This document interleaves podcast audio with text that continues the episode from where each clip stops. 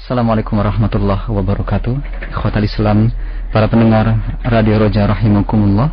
Alhamdulillah pada kesempatan sore hari ini Allah subhanahu wa ta'ala masih memberikan kesempatan bagi kita Untuk bertemu pada kajian ilmiah untuk edisi sore Dan setiap hari Jumat kita bersama-sama mengkaji materi-materi Mutiara Dakwah Salaf bersama Al-Ustaz Abu Ahmad Zainal Abidin bin Syamsuddin LC Hafidhullah dan Alhamdulillah beliau sudah ada di studio.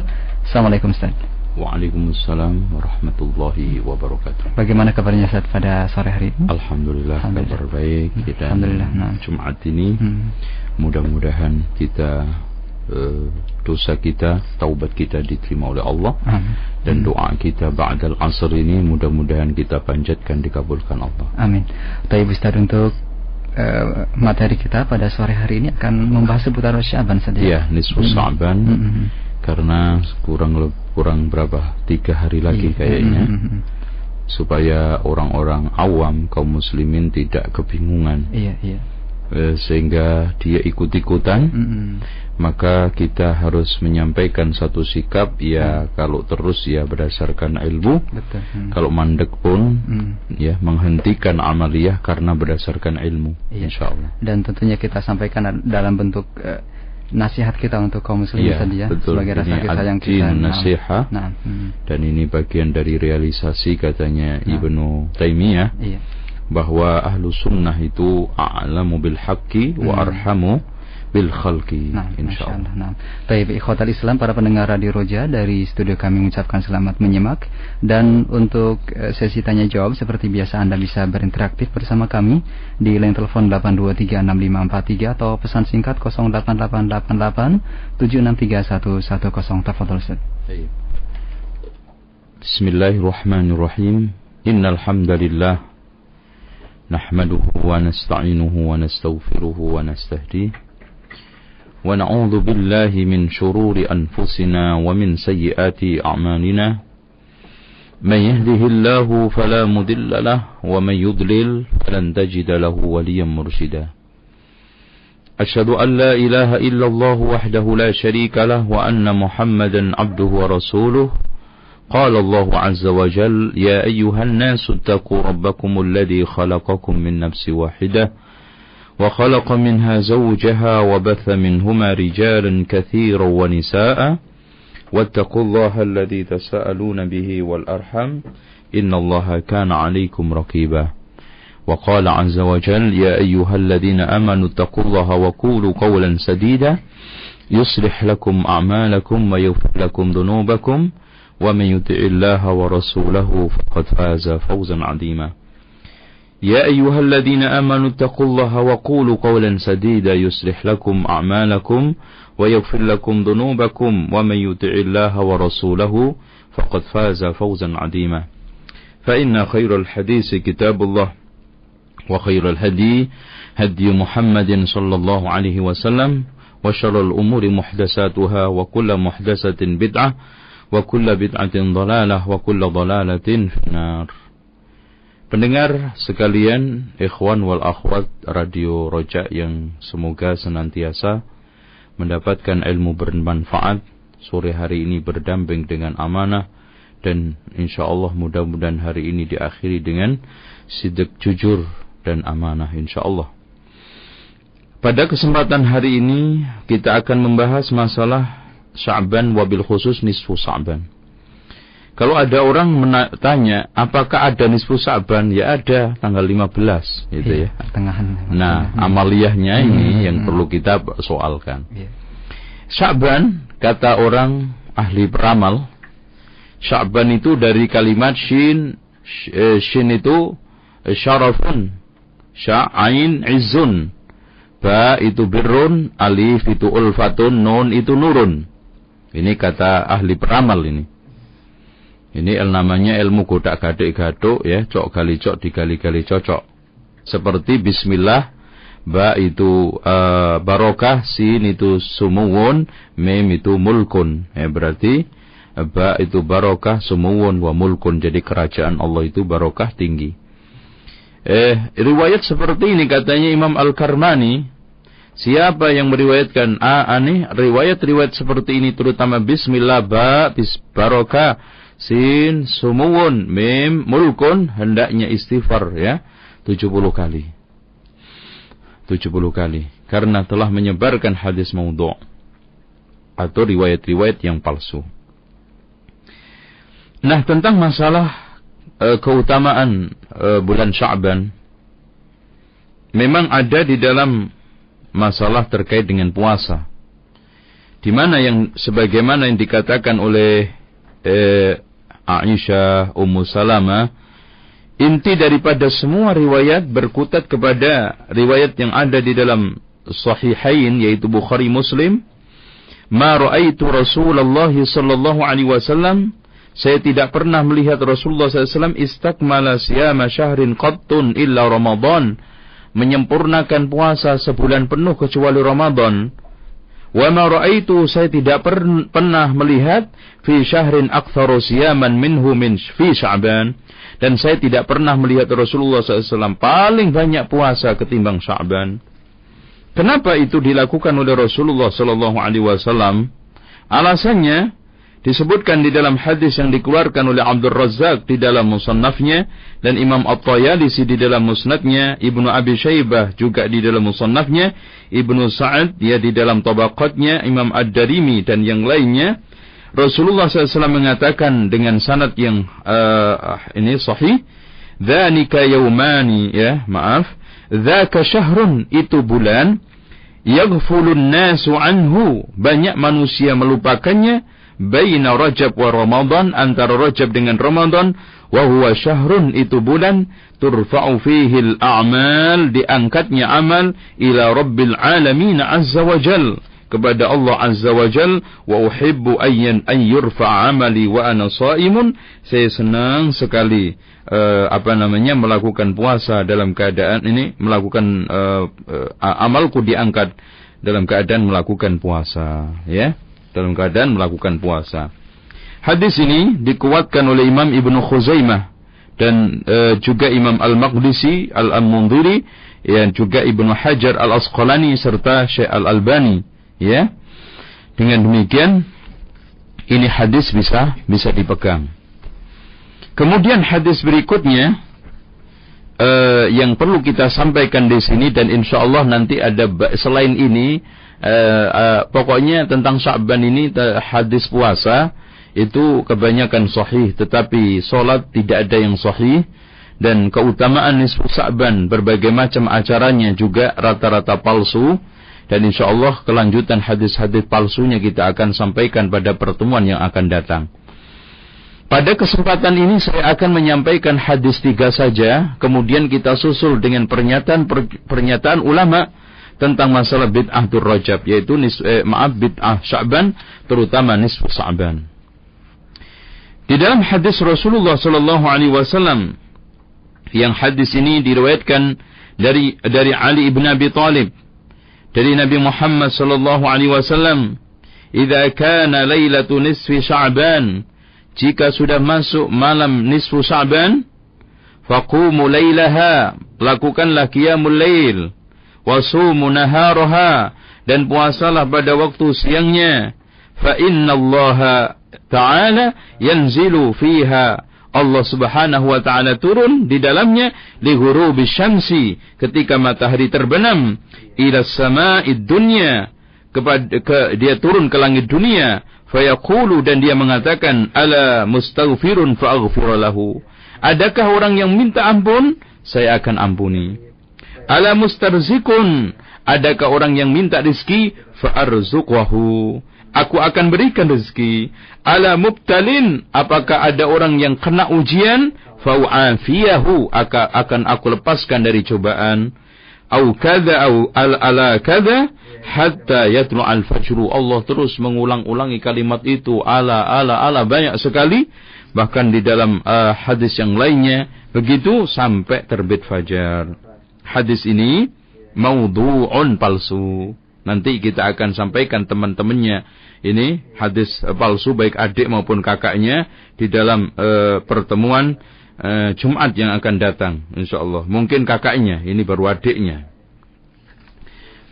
Uh, perlu diketahui di sana juga ada hadis yang dikeluarkan oleh uh, a'immatul ahadis juga ya dan statusnya nanti setelah kita baca kita akan sampaikan.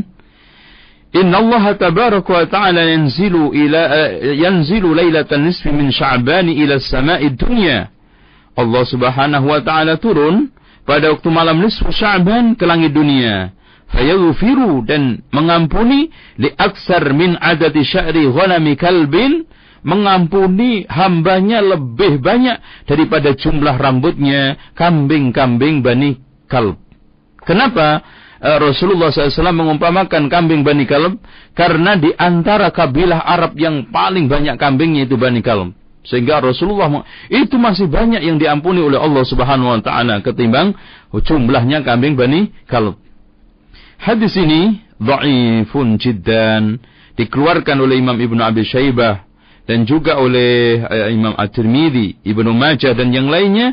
Bahkan juga Ibnu uh, di dalam uh, apa namanya uh, Imam Al-Baghawi di dalam kitab Syarh Sunnahnya dan Ibnu Jauzi dalam kitab Al-Wahiyahnya dan semua sanadnya muttarib tidak uh, tidak bisa diangkat walaupun ada jalan-jalan sehingga statusnya hadisnya ini dhaifun jiddan. Sebagaimana yang telah dinyatakan oleh Syekh Nasruddin Al-Albani di dalam kitabnya uh, Sahih uh, uh, Ibnu Majah Sunan Ibnu Majah. Nah ini satu hadis yang di mana Rasulullah SAW mengatakan Inna Allah la yattali'u lailatan nisfi min Sya'ban. Allah melihat makhluknya pada malam nisfu Sya'ban. Fayaghfiru mengampuni li jami'i mengampuni semua makhluknya illa li musyrikin kecuali orang musyrik atau musahinin atau orang yang sedang syahan. Uh, fihi syahna. Ditafsir oleh Imam Al-Auza'i, as-syahna itu adalah sahibul bid'ah, orang ahli bid'ah dan memecah belah umat. Terus kemudian di sana ada Ibnu Abi Thauban mengatakan bahwa sahih ini apa nama syahna itu orang yang meninggalkan sunnah memecah belah umat dan menumpahkan darah. Jadi intinya katanya Imam Ibnu Rajab Al-Hambali di dalam kitab Lataiful Ma'arif Asy-Syahana itu orang-orang yang uh, tidak uh, memiliki tidak memiliki salamatus sadr ada kedengkian kepada uh, sesama kaum muslimin, memecah belah dengan kesesatan dan kebid'ahannya, maka semua masuk kepada asyhana. Hadis ini dikeluarkan oleh Imam Ibnu Majah di dalam bab iqamatus shalah dan juga Ibnu Abi Asim di dalam kitab sunnahnya dan Imam At-Tabrani Uh, juga Imam Ad-Daruqutni ya di dalam An-Nuzul dan Imam Al-Lalikai di dalam kitab Syarah Usul I'tiqad Ahlussunnah wal Jamaah, Imam Al-Baihaqi di dalam kitab Syu'abul Iman dan masih banyak dikeluarkan oleh para immatul ahadis dan dari berbagai macam jalan walaupun sanad per sanad adalah dhaif ya. Yang uh, paling banter ya hadis ini adalah mursal. Kalau sahih mursal atau kalau seandainya mauquf statusnya adalah fi hukmil mursal namun dengan berbagai macam jalan-jalannya sehingga hadis ini menjadi hasan ya. Wa asanid iddah.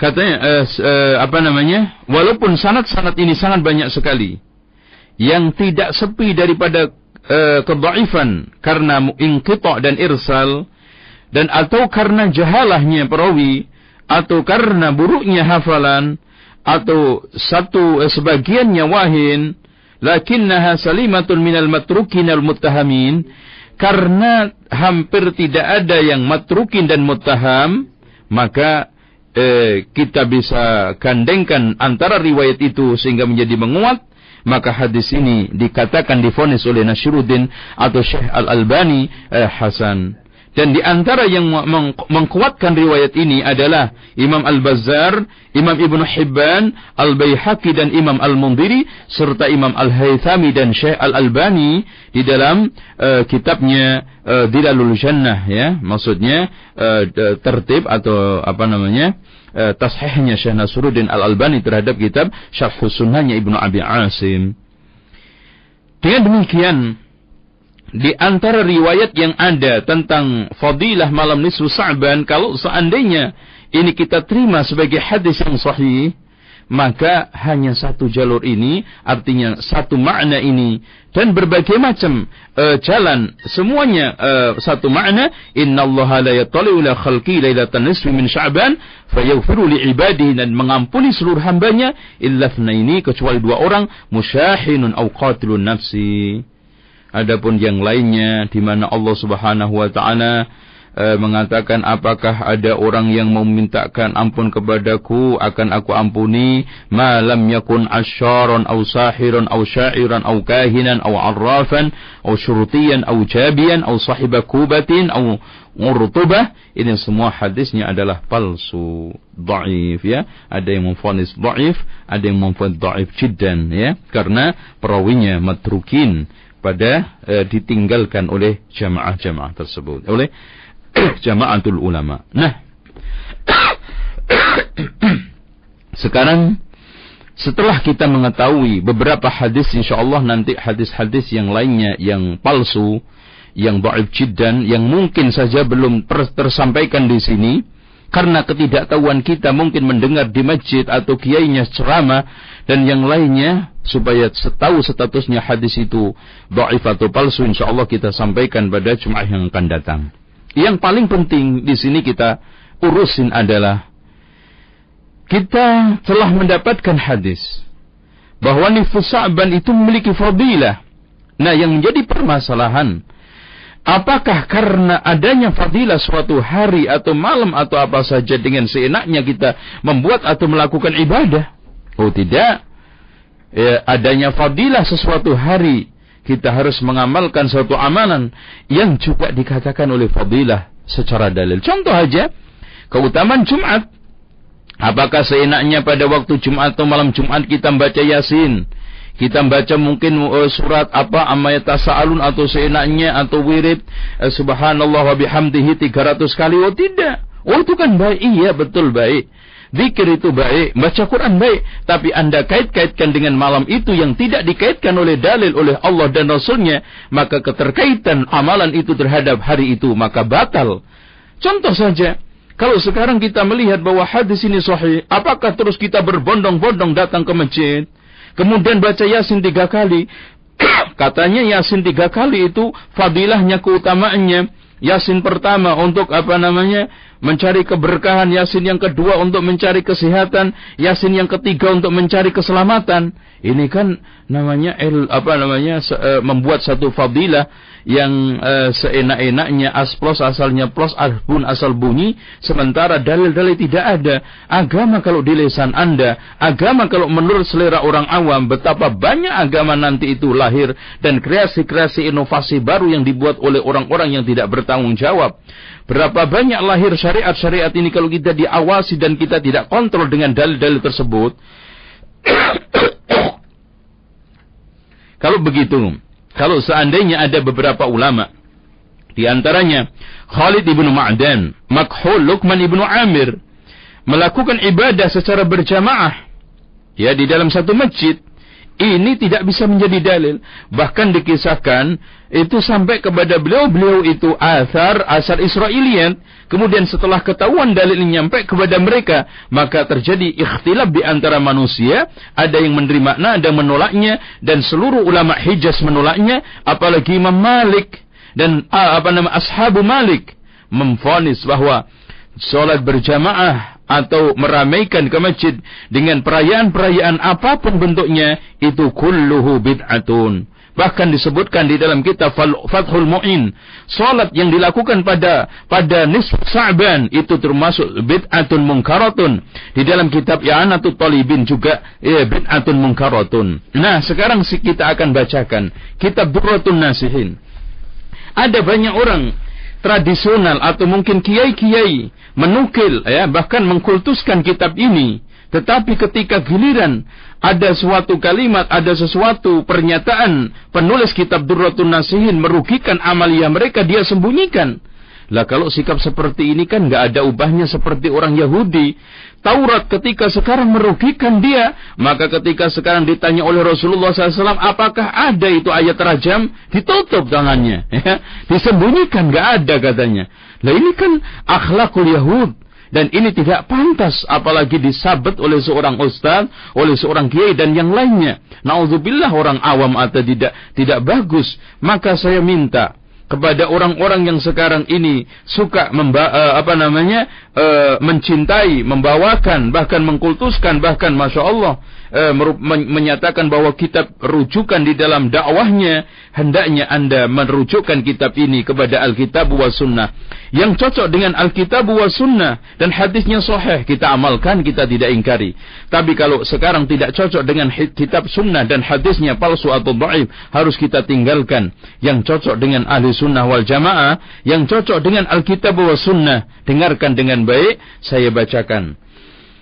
Beliau mengatakan, Wa ammal istima'u fiha, adapun ngumpul-ngumpul pada waktu nisfu sa'ban, fil masajid wal jawami' di masjid-masjid dan masjid besar yaitu jami' lis salatil nafilah bil jama'atil kathirah melakukan salat sunnah dengan jamaah yang sangat banyak kama huwal mu'tadu fi zamanina fayukrah seperti yang dibiasakan pada zaman kita sekarang ini maka itu dibenci maka itu di, dilarang ya e, tidak dicintai. Faha wa hadha qaulul auza'i. Ini pernyataan Imam Al-Auza'i. Imam Al-Auza'i hanya menganjurkan kalau memang sekarang melakukan qiyamul lail silahkan pada waktu itu tapi sendiri-sendiri di rumah. Tidak melakukan sholat berjamaah apalagi bagi-bagi air sehingga air itu dinyatakan air keramat ya dibuat untuk berbagai macam uh, alat kesembuhan, alat keselamatan, alat berkah, alat macam-macam. Dan nauzubillah min dalik bahkan di antara mereka mungkin mengkultuskan air itu disimpan untuk menyembuhkan berbagai macam penyakit. Kalau seandainya dibawa ke rumah sakit yang paling terkenal pun nggak sembuh di dengan air itu diyakini bisa sembuh. Anehnya kiainya sendiri yang suka niup itu kalau sakit berobat ke rumah sakit. Nah ini kan repot. Nah kita lanjutkan Wahakada israju suratil kathirah. Begitu juga menyalakan lampu yang sangat banyak. Fil masajid di masjid-masjid. Wa iqadil qanadil al-kathirah. Menyalakan lampu-lampu yang sangat banyak. Fil jawami di dalam uh, masjid-masjid. Fi tilkal laylati di malam itu. La yajus tidak boleh. Ini kata penulis kitab Durratun Nasihin. Tolong dengarkan Pak Yai dengan baik.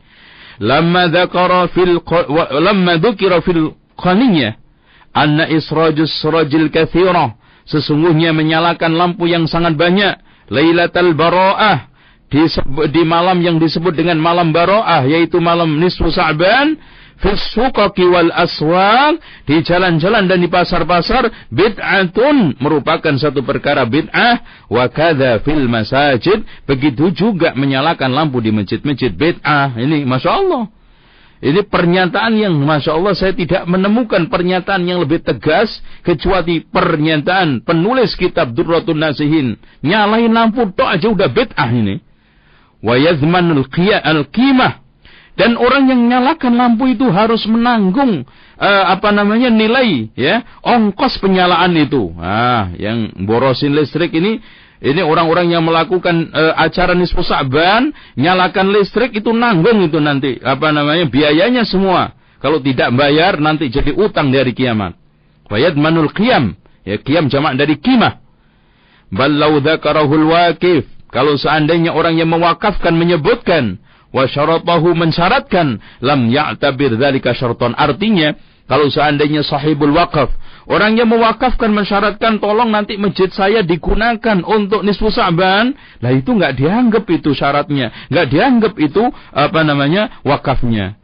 Wa illam yakun min malil wakaf. Kalau seandainya harta yang digunakan untuk biaya nisfu sa'ban itu bukan hak, ah, bukan dari wakaf. Bal, tab, uh, bal tabarra'a bihi. Yakunu dzalika tabdziran maka itu termasuk mubadzir. Wa idha'atul mal wa tabdzir haramun binassil Quran. Menyanyikan harta dan membadzirkan menghambur-hamburkan harta itu haramun haram dengan nas Al-Quran. Innal mubadzirina kanu ikhwana syayatin. Ini pernyataan sahib durratun nasihin penulis durratun nasihin jadi orang-orang yang mengadakan kegiatan itu semuanya telah menyia-nyiakan harta yang termasuk temannya syaitan. Ini penulis Duratul Nasihin. Saya buk, bukan pernyataan saya ini. Waqad nahan Nabi sallallahu alaihi wasallam. Rasulullah sallallahu alaihi wasallam telah melarang an idaatil mal tentang menyia-nyiakan harta. Karena uh, Rasulullah melarang tiga adil kila wal qal wa kathratis soal wa kathra wa kathratis suali wa idaatil mal ya. Kila wal qal ya banyak bertanya dan idaatil mal. Wa'tiqadu anna dzalika qurbatun. Meyakini bahwa membiayai acara itu nah ini tolong didengarkan meyakini bahwa membiayai acara itu mengeluarkan harta pada saat itu. Ku anna dzalika qurbatun dianggap sebagai bentuk qurbah taqarrub min a'dhamil bid'ah termasuk bid'ah yang paling agung wa akbahis sayyi'at keburukan yang paling buruk wa kadza at-tanafful begitu juga melakukan sholat sunnah. Jadi wa'tiqadu dalika termasuk i'tiqad istima di masjid pada waktu nisfu Sa'ban itu baik dan infak menyalakan lampu itu baik infak untuk membiayai acara itu untuk menyalakan lampu itu baik itu semua termasuk min a'zamil bidah wa akbahis sayyiat Begitu wakadat tanaful, begitu juga melakukan berbagai macam uh, uh, kesunahan. Fitil kalailati pada malam hari itu. Bil jama'atil kasirah. Dengan jamaah yang sangat banyak. Merupakan bid'atun qabihatun. Bid'ah yang sangat tercela, yang sangat jelek. Yajibul istinabu anha. Wajib untuk dihindarkan. Yajib, wajib. Ini tolong didengarkan Pak. Semua yang punya kitab Duratul Nasihin bisa dibuka di halaman 209. 209. Li'anna al-fuqaha'a li'anna al-fuqaha'a karena para ahli fikih ittafaqu ala karahatil jama'ah fin nawafil ya membenci salat berjamaah di dalam uh, salat-salat sunnah ma'ada ma'ada at-tarawih wal istisqa wal kusuf ya wal kusuf wa salatu al-idain. Tolong dicamkan. Ya, para ulama semuanya sepakat ahli fikih membenci solat berjamaah sunnah, ya maksudnya solat-solat sunnah dilakukan secara berjamaah itu kecuali empat, solat raweh, solat id, solat istisqa, solat gerhana. Selain itu nggak ada sholat jamaah, sholat sunnah dilakukan dengan berjamaah itu. Sepakat itu para ulama. Ya tidak ada satupun yang berbeda pendapat dalam hal ini. Wassalatul lati tusalla fi tilkal lailati salat yang dilakukan pada waktu malam itu. Bil jama'atil katsira dengan jamaah yang jumlahnya banyak wa tusamma salatul bara'ah. Disebut dengan salatul bara'ah bid'atun aidha. Juga bid'ah li adami wuqu'iha karena tidak terjadi fi asri sahabah ridwanullahi taala alaihim ajma'in. Karena salat itu tidak pernah terjadi pada zaman sahabat wa tabi'in dan juga para tabi'in rahimahullahu taala. Masyaallah apa kurang cerdas ini uh, apa namanya penulis Duratun Nasihin menyampaikan sejeli ini sebagus ini. Sementara naudzubillah ada sebagian penggemar kitabnya merem untuk tulisan ini. Bal innama dhaharat ba'dal mi'atir rabi'ah. Bahkan bid'ah ini muncul setelah tahun yang keempat Hijriah. Ya fa in maksudnya setelah uh, abad uh, 4 Hijriah ya Bersama itu juga muncul berbagai macam bid'ah yang lainnya seperti Maulid Nabi eh, eh, juga eh, eh, abad keempat Hijriah dan semuanya rata-rata bid'ah itu muncul pada waktu itu. Fa innaha hadasat. Nah, ini ceritanya nih Sa'ban awalnya. Fa innaha hadasat fil Masjidil Haram. Itu terjadi pada waktu di di Masjidil maaf, fil Masjidil Aqsa. Itu terjadi pada pada Masjidil Aqsa sana thamanin wa arba'ina wa arba'umi'ah tahun 448 jadi pertama kali solat ini dilakukan di Masjidil Aqsa tahun 448 wa asluha ala ma dzakarahu al-Imam Turtusi nah ini Masya Allah. Asasnya adalah seperti yang dituturkan oleh Imam At-Turtusi anna rajulan qadima bi Baitul Maqdis. Ada seorang yang datang ke Baitul Maqdis faqama yusalli lailatan nisfi min Sya'ban maka dia dat, uh, dia so, uh, berdiri maksudnya salat pada waktu malam nisfu Sya'ban fil Masjidil Aqsa di Masjidil Aqsa fa ahrama khalfa wahidun. Ada yang ikut salat berjamaah satu orang. Thumma sani kemudian dua orang. Thumma thalithin kemudian tiga orang. Thumma rabi'in kemudian empat orang. Fama atammaha illa wahum jam'un kathir. Belum menyempurnakan menyelesaikan salat yang jumlahnya itu ada ada yang mengatakan 10, 12, ada yang mengatakan sampai 100, itu sudah kumpul banyak orang. Thumma ja'a fil amil ati. Kemudian tahun depannya fasalla ma'ahu khul khulukun masuk ma khalqun katsirun banyak sekali pada tahun depan itu orang yang salat thumma sya'at. Kemudian berkembang fil masajid di masjid-masjid. Wantasharat menyebar fil bilad di daerah-daerah. Wastaqarrat sunnatun bainal ibad. Jadi sunnah permanen di antara hamba-hamba Allah Waqad dhammahal ulama. Dan itu sudah dicela oleh ulama padahal min a'yanil mutaakhirin. Di antara ulama-ulama mutaakhirin. Wasarrahu bi annaha bid'atun qabihatun mustamilatun ala munkarat. Mereka tegas-tegas mengatakan itu adalah bid'ah yang tercela. Yang mengandung berbagai macam kemungkaran. Fa'ala hadha. Oleh karena itu. Nah ini saran ini mulai saran. Fa'ala hadha. Eh, fa'ala hadha dengan asas itu. Dengan asas itu. Yang bagilil ajis. Orang yang tidak mampu antaghiri tilkal mungkarat. Tapi tidak mampu menghilangkan kemungkaran itu. Mengingkari kemungkaran itu. Allah yahdural jama'ah fi tilkal laylah.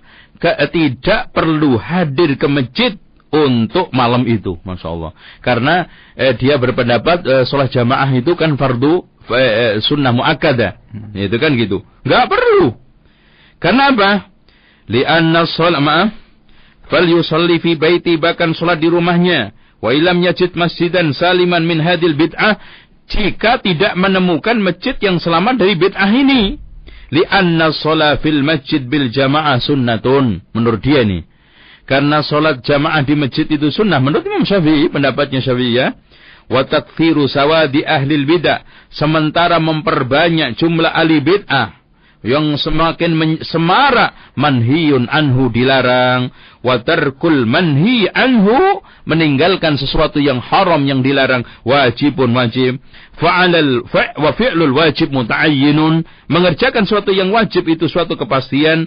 La siyama lamma kana masyhurun bainan nas bil ilm wazud apalagi orang yang hadir itu dikenal di tengah manusia eh alim dan zuhud fa innal wajib alaihi alla yahdur. Wajib bagi dia untuk tidak hadir ke masjid. Fi masjidin syahidin fihi hadil munkarat di masjid yang ada kemungkaran ini yaitu kemungkaran di Sa'ban anna hudurahu. Syublihat bagaimana alasan Syekh ini penulis Durratun Nasihin li'anna hudurahu karena kehadiran dia. Ma'adamil ingkar karena eh, tidak disertai dengan pengingkaran. Artinya ini orang alim ini orang tokoh ini ahli zuhud dikenal masyhur di masyarakat. Datang tidak disertai mengingkari. Yuhimul ama di sini ada kesan di tengah orang awam anna hadhil af'al mubahatun aw mandubatun ilaiha. Ini perbuatan boleh atau dianjurkan. Wah, kiai aja datang kok. Ini si ini ulama Masya Allah atau si fulan aja datang ke masjid kok. Kamu itu kan baru apa ngaji baru kemarin. Nah, itu kan menjadi dalih fayakunu huduru subhatu subhatan adimatan fi dhannil awam kehadiran dia ke tempat itu menjadi subhat besar di persangkaan orang-orang awam. Anna tilkal af'al mustahsanatun syar'an. Perbuatan itu baik menurut syariat fa idza taraka 'adatahu wa lam yaji'il masjid. Kalau dia tidak datang ke masjid fitil kalailah pada waktu malam itu wa angkara qalbihi mengingkari secara hati. Li ajzi an taghiri bil yati walisan karena dia tidak bisa mampu menghilangkan secara tangan dan lisan yaslam minal ismi bebas dari dosa. Wala yuktada bihi ghairuhu. Orang lain tidak ikut dia tidak jadi panutan. Bal yastashir ba'dun nas. Bahkan sebagian orang jadinya ngerasa ini lo kenapa Pak Yai nggak datang ini? Pak Ustadz kok nggak datang ini? Kenapa ini min adami hudri anna hadil afal ghairu mardiyatin. Wah, disimpulkan di kalangan orang awam ini kayaknya perbuatan ini nggak disenengin sama kiai, nggak disenengin orang alim. Berarti juga nggak disenengi oleh Allah. Bal hiya bid'atun, bahkan itu bid'ah la yasuhu syar'u, tidak boleh oleh syariat dilakukan wala yardaha ahluddin yang tidak diridhoi oleh ahli agama. Farubama yamna'u ba'dun nas dengan sikap sang kiai sang tokoh tersebut, orang-orang akan tidak hadir. Andalika bahkan akhirnya meninggalkan. Fayahsulu lahu thawab. Sehingga dia dapat pahala. Masya Allah.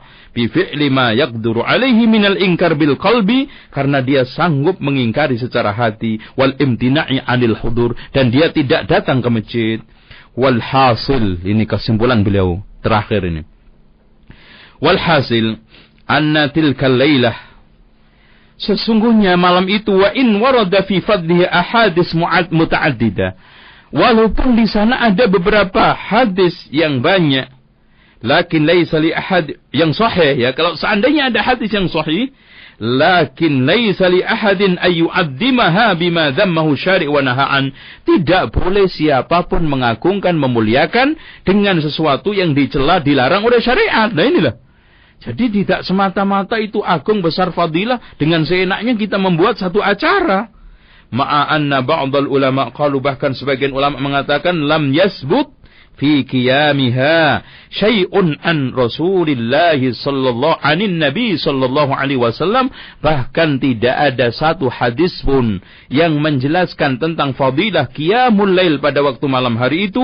Dan juga dari sahabat Rasulullah fa'ala hadza oleh karena itu dengan asas itu, dengan asas ini, yajibu ala kulli muslim.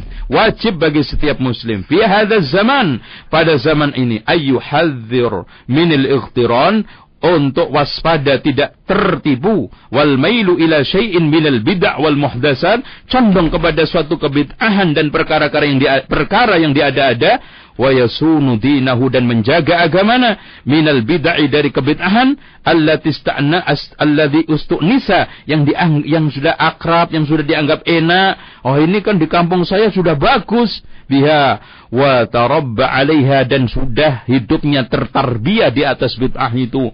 Dari kecil sampai gede ya di kampungnya bid, eh, sudah seperti itu ditanamkan orang tuanya seperti itu masyarakatnya mendorong seperti itu. Kalau sudah seperti kondisinya seperti itu fa innaha summun qatilun. Bid'ah itu menjadi racun yang membunuh qallaman salima min afatiha. Jarang orang yang selamat dari dari apa namanya afatiha dari serangannya. Wa dhahara lahul haq ma'ha walaupun telah datang kebenaran bersamanya. Li annal bid'ah masyaallah ini. Li annal bid'ah katanya ini penulis di Duratun Nasin li annal bid'ata karena perbuatan bid'ah laha halawatun. Ada manisnya. Fi qulubi ahliha di hati para penyebarnya manis bid'ah itu. Atas tahsinuha tiba'uha. Yang dianggap baik oleh tabiat mereka. Fala yatrukuha. Sehingga tidak mudah meninggalkannya. Karena apalagi sudah terkait ya bid'ah yasinan. Waduh nanti percetakan yasinan tutup dong. Kiainya udah gak dapat peluang kerja lagi dong. Ambengannya gimana? Pencetak kardusnya uh, gimana nanti karyawannya kalau ke BHK udah dengan rantetan berbagai macam keterikatan bid'ah semakin susah ditinggalkan ditambah lagi bid'ah itu rasanya manis di dalam hati enak dianggap suatu hal yang Ya coba aja bayangkan kalau kita lihat orang yang sambil tengel-tengel tahlilan itu Masya Allah kan rasanya adem, ayem, tentrem, bareng-bareng dikir. Apa jeleknya kan gitu. Itulah yang dikatakan oleh penulis kitab Durratun Nasihin. Li'annal bid'ata karena bid'ah itu laha halawatun. Ada rasa manisnya. Fi kulubi ahliha. Di hati pemeluknya. Penyebarnya. Tastahsinu hati ba'uhum. Yang sudah dianggap oleh tabiatnya. Oleh oleh uh, apa wataknya. Fala yatrukuha. Sehingga tidak mudah ditinggal. Mereka tinggalkan. Wallahu a'lam. Ya kita buka tanya jawab insyaAllah. Baik. Ikhwatal Islam para pendengar Radio Roja demikian ulasan materi yang disampaikan oleh Al Ustaz Abu Ahmad Zainal Abidin Hafizullah dan untuk selanjutnya kita akan membuka sesi tanya jawab namun terlebih dahulu kami jeda dengan yang berikut ini. Roja, Radio Dakwah Ahlussunnah wal Jamaah. للذاكرين والذاكرات والذاكرين الله كثيرا والذاكرات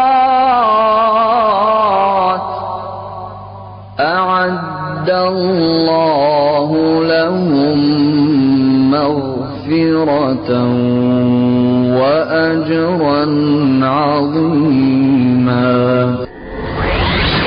قال ابن عباس رضي الله عنه الشيطان جاثم على قلب ابن آدم فإذا سهى وغفل وسوس فإذا ذكر الله تعالى خنس.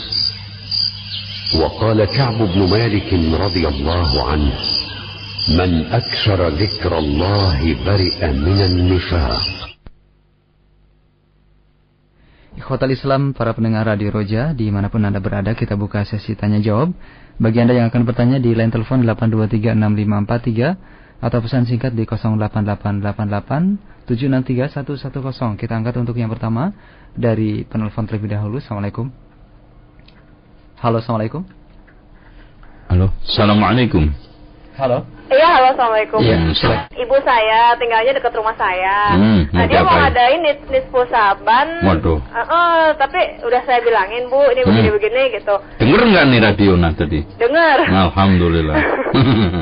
Tapi Ya. ibu nggak mau ngerti, Pak. Hmm, eh, iya, terus katanya kan nggak enak, udah tradisi. Terus dia mau ngundang keluarga besar. Iya. Terus saya suruh masak lagi. Aduh ini. Iya, nah. Udah cukup? Iya, terus itu Iya. eh, saya harus pertanyaannya saya harus gimana Ya, gitu, Pak. cukup ya, Bu, ya. Udah, makasih Pak ya. Hmm, Assalamualaikum. ya. Waalaikumsalam warahmatullahi wabarakatuh. Hebat ini. Iya. Nyiapin masanya lebih inti.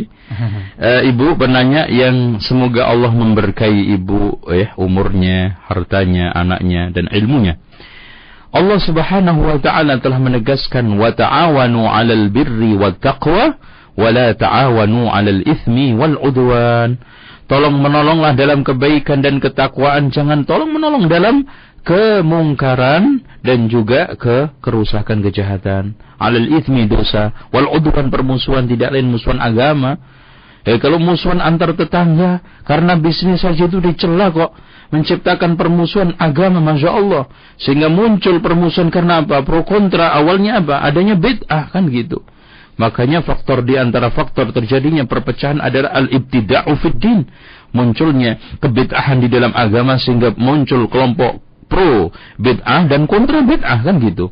Maka eh, saya sarankan ibu tetap bersikap eh, baik bersikap fakul fakul lahuma qawlan karima ucapkan kepada kedua orang tua dengan ucapan yang lemah lembu bagus menghormati tapi tidak mengorbankan akidah. Ibu harus bersikap seperti sikap Sa'ad bin Abi Waqqas Masya Allah, ibunya sampai Masya Allah apa eh, baikot, ya tidak makan sampai akhirnya mak mau meninggal dunia kan gitu. Hmm. Tapi dengan lemah lembut, dengan tegas, dengan santun, ya dia eh, apa namanya? Sikap santun lemah lembut tetap dipertahankan. Ucapan mulia tetap dipertahankan. Tegas di dalam sikap akidah agama tetap itu dilakukan. Lakum dinukum waliyadin itu tetap dipertahankan. Sehingga Abdul eh, Sa'ad bin Abi Waqqas masya Allah menjadi sahabat yang terpuji mulia dan tidak mengorbankan agama juga tidak menyakiti ibunya secara dunia akhirnya masya Allah ibunya tidak terus untuk baikot kan gitu Nah. dengan demikian ibu lemah lembut terus menghormati terus tapi soal masalah akidah kita tidak bisa ya Allah Nah, baik. Masih di line telepon kita angkat kembali 8236543. Assalamualaikum. Assalamualaikum warahmatullahi Iya, silakan Ibu. Ustaz mau nanya nih Ustaz. Iya, heeh. Eh, kalau sholat eh, untuk laki-laki kan wajib di masjid ya Ustaz. Iya betul. Terus kalau wanita abdal di rumah. Iya. Kalau saya mau tanyakan kalau taraweh wanita tuh lebih baiknya di mana Ustaz? Hmm, terus? Iya. Ah. Tadi cu- temanya tadi tahu nggak Bu ini? iya tahu tapi Oh ya udah, yang penting tahu dulu ya. Anak Ada khawatir nggak tahu ya. Iya. Aku mau nanya lain waktu takut nggak sempat Hmm, ya. ya Iya, insya Allah, insya Ada Allah. Ustaz. Hmm, Iya. Ya sama-sama. Ya, Alhamdulillah masih tahu judulnya itu kan gitu. Iya, iya. Ini Ibu, eh, semoga Allah merahmati Ibu ya eh, dan juga merahmati eh, dunia akhirat Ibu dan menjadikan ilmu yang Ibu dengar bermanfaat. eh, di dalam masalah sholat taraweh wanita di dalam hal ini sama. Kalau sholat wajib ada afdal di rumah, padahal dibandingkan dengan masjid Rasulullah yang keutamaannya seribu sholat eh, kalau sholat dibanding masjid yang lainnya. Apalagi sekarang dibandingkan dengan masjid-masjid yang ada di sekitar kita. Apalagi sekarang sholat sunnah. Oleh karena itu, baik sholatul wajib was sunnah tetap afdalnya bagi wanita di masjid. Namun, tolong dicamkan ibu bapak sekalian pendengar rahimahullah ta'ala bukan berarti kita nggak boleh, nggak. Dilarang enggak. Bahkan Rasulullah mengatakan secara umum, La tamna'u ima Allah masajid Allah. Jangan kau halangi perempuan-perempuan untuk datang ke masjid. Tapi, fabuyutukunna, fabuyutuhunna khairun. Hmm. Rumah-rumah mereka lebih baik. Itu loh. Hmm. Apalagi kalau keluarnya tabarrus, ya. Kadang subhanallah wanita-wanita datang ke sholat tarawih dengan pakaian yang telanjang semi telanjang. Bahkan dijadikan wahana untuk ketemu pacar. Ini namanya pahalanya belum tentu, dosanya udah jelas, ya. Mungkin pulang bawa ba- pahala sekilo, tapi dosanya lima kilo, nauzubillah. Maka dalam hal ini kita perhatikan. Eh, tolong dicamkan dengan baik siapa saja wanita yang datang ke masjid hendaknya ting itu hindarkan fitnah.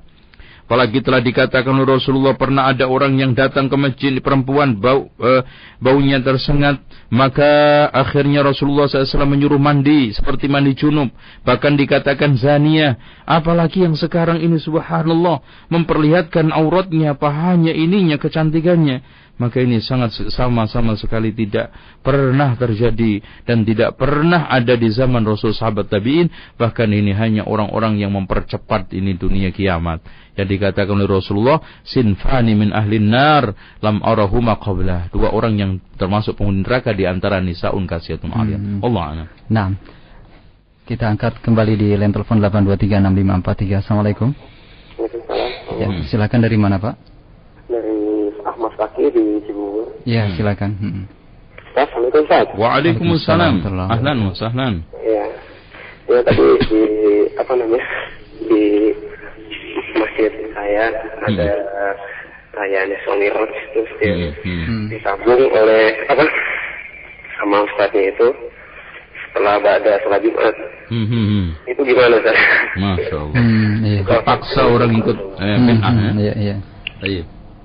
Eh, hal ini antum kalau kalau sekarang sel- selesai sholat Jumat antum tinggalkan dan anda tidak ada sama sekali apalagi wajib sunnah anda harus bersikap tegas keluar dengan keluar anda tidak ditarik pajak kan keluarnya anda juga tidak harus bayar upeti sementara antum perasaan nggak enak sama makhluk apa nggak enak sama khalik itu lebih anda utamakan? Nggak enak sama Rasulullah SAW harus kedepankan. Man talaba ridallah bi sakhatin nas radhiyallahu an wa ardan nas alaih. Wallahu Baik. Kemudian kita angkat pertanyaan dari pesan singkat saja eh, dari mendengar kita. Berkaitan dengan makan atau makanan ambengan atau makanan yang ada di dalam acara-acara yang eh, sudah jelas kebidahannya. Bagaimana Ya. hukum memakan makanan yang ada di acara tersebut? Dimakan semuanya kecuali dagingnya sembelihannya kecuali eh, selamatan untuk tahlilan hari 1 2 3 7 40 Wallahu alam bisawab menurut pendapat yang sahih tidak boleh dimakan seluruhnya berdasarkan ucapan Jarir bin Abdullah Al-Bajali kami kami menganggap ngumpul-ngumpul setelah kematian dan membuat makanan itu termasuk niyaha. Niyaha itu haram. Kalau membuat makanan itu diharamkan, tujuan dibuat untuk apa? Dimakan loh. Tujuan sarananya aja haram, apalagi tujuannya. Itu sudah kaidah ini. Seperti Syalbani di dalam eh, kitab Tahdiru Sajid min Kubur Masajid menyimpulkan satu kesimpulan yang enak kan? Hmm, iya. Kalau sekarang membuat masjidnya di atas kuburan aja itu diharamkan. Iya. Padahal tujuan didirikan masjid itu sholat, berarti tujuannya lebih haram Hmm. daripada sarananya. Iya. Nah itu sudah otomatis. Kalau bikin makanan termasuk niyaha, sementara makanan itu dibikin untuk dimakan, maka memakannya haram. Oleh karena itu untuk khusus selamatan, itu haram semuanya. nggak ada kecualinya. Wallahu a'lam. Nah, kemudian pertanyaan dari Pak Udin di Pondok Cabe, Ustadz. Ya. Di masjid kami di Masjid Cirende eh, Pondok Cabe Hmm. ada eh, penjelasan dari eh, penceramah bahwasanya kullu bid'atin dolalah kata Imam Khatib ya, yang Hmm. artinya adalah kullu di sini sebagian. Hmm. Jadi tidak semua bid'ah tapi sebagian Hmm. bid'ah. Hmm. Mohon penjelasannya Ustaz. Ya, sekarang begini. Kalimat kullu bid'atin dolalah. Kalau itu memang dikecualikan oleh Rasulullah, pasti akan ada semua bid'ah sesat kecuali ini ini.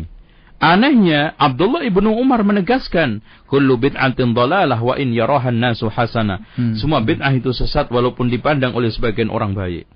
Nah, kalau Rasul menegaskan seperti itu, bahkan Umar Ibnu Umar tidak mengecualikan. Imam Malik bahkan mengatakan, "Man ibtada'a bid'atan fayarahan nas fayaraha hasanatan, faqad za'ama anna Muhammadan qad khana risalah." Sama sikapnya.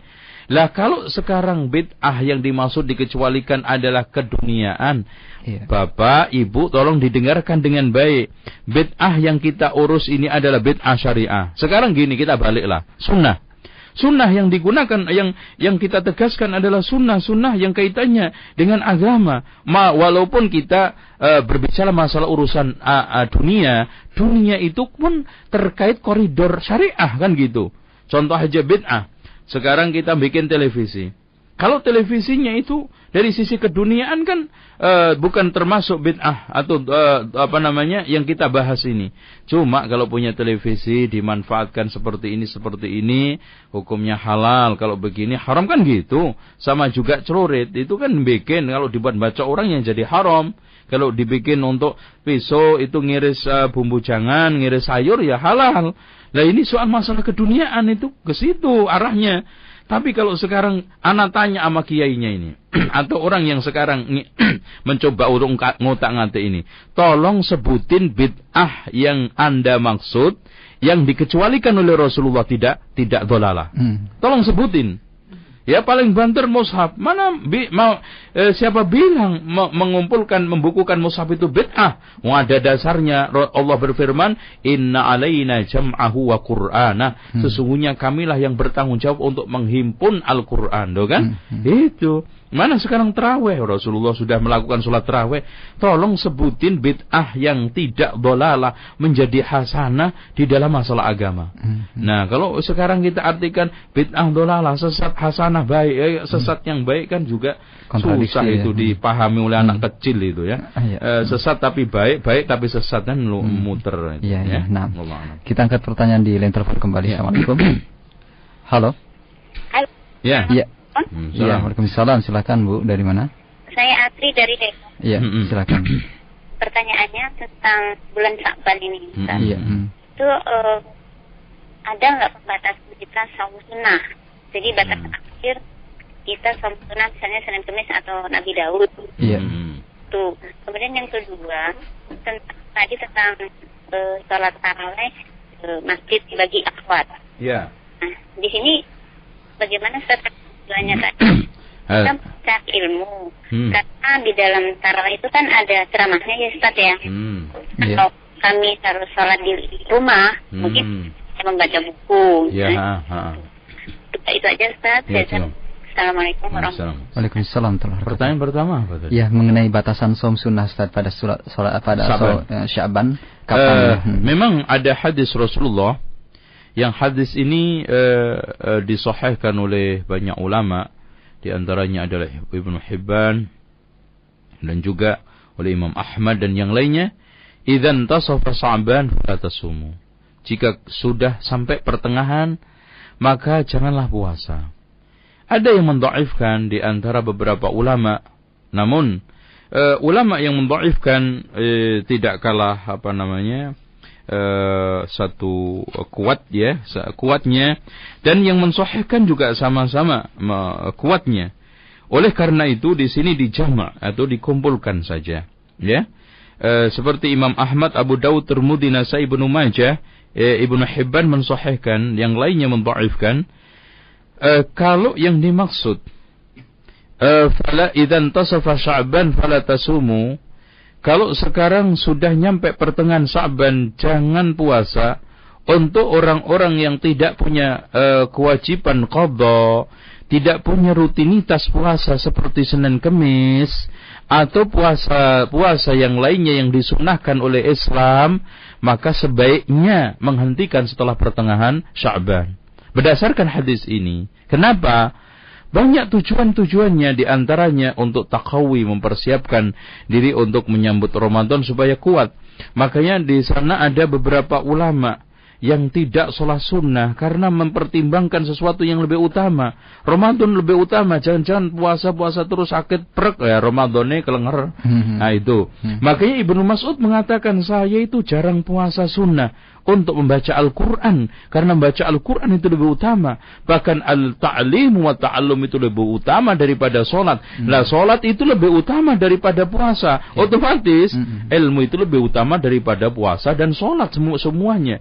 Maka kalau kita lihat banyak ulama-ulama yang apa namanya tidak atau membatalkan atau tidak jarang, jarang puasa sunnah karena demi ilmu menghafal Al-Quran dan yang lainnya. Oleh karena itu, karena mungkin persiapan Ramadan itu lebih kuat, apalagi nah di sini takut iltibas gitu loh. Mhm. Nanti ada orang yang nyambung sehingga tidak membedakan antara Ramadan dengan Sya'ban, ini juga repot atau kecebur ke dalam satu yaumus syak. Nah, ini kita sekalian bahas masalah syak. Iya. Kalau sekarang puasanya dalam rangka ikhtiar jangan-jangan sudah Ramadan jelas ini dilarang. Mhm. Kalau dia yakin bahwa itu belum Ramadan dan Iya. untuk kodok silahkan. Mhm. Tetapi kalau hanya sekedar apa namanya dia itu melanjutkan puasa sunnah yang biasa. Hmm. ya seperti anak sudah puasa Senin Kemis biasa. Eh ya musyak jatuh hari Kemis. Ah udah anak puasa aja. Hmm. ini boleh boleh saja. Wallahu a'lam. Nah, untuk yang kedua mengenai sholat tarawih bagi wanita, Ustaz. Ya itu namanya ya. afdol Hmm. di rumah makanya anda boleh-boleh saja ke masjid. Hmm. Sekarang kalau memang anda eh, di rumah lebih utama, wah Hmm. ya Hmm. termasuk anda bisa menda- eh, mendapatkan eh, ceramah dan yang lainnya mungkin lewat eh, baca buku dan Iya. yang lainnya. Ilmu bisa didapat di mana Iya, saja nah. insyaallah. Kita angkat kembali di line telepon berikutnya. Assalamualaikum. Halo. Salam. Ya, silakan Ibu dari mana? Assalamualaikum. Depok. Iya. Hmm, hmm, silakan. Assalamualaikum Ustaz. Waalaikumsalam.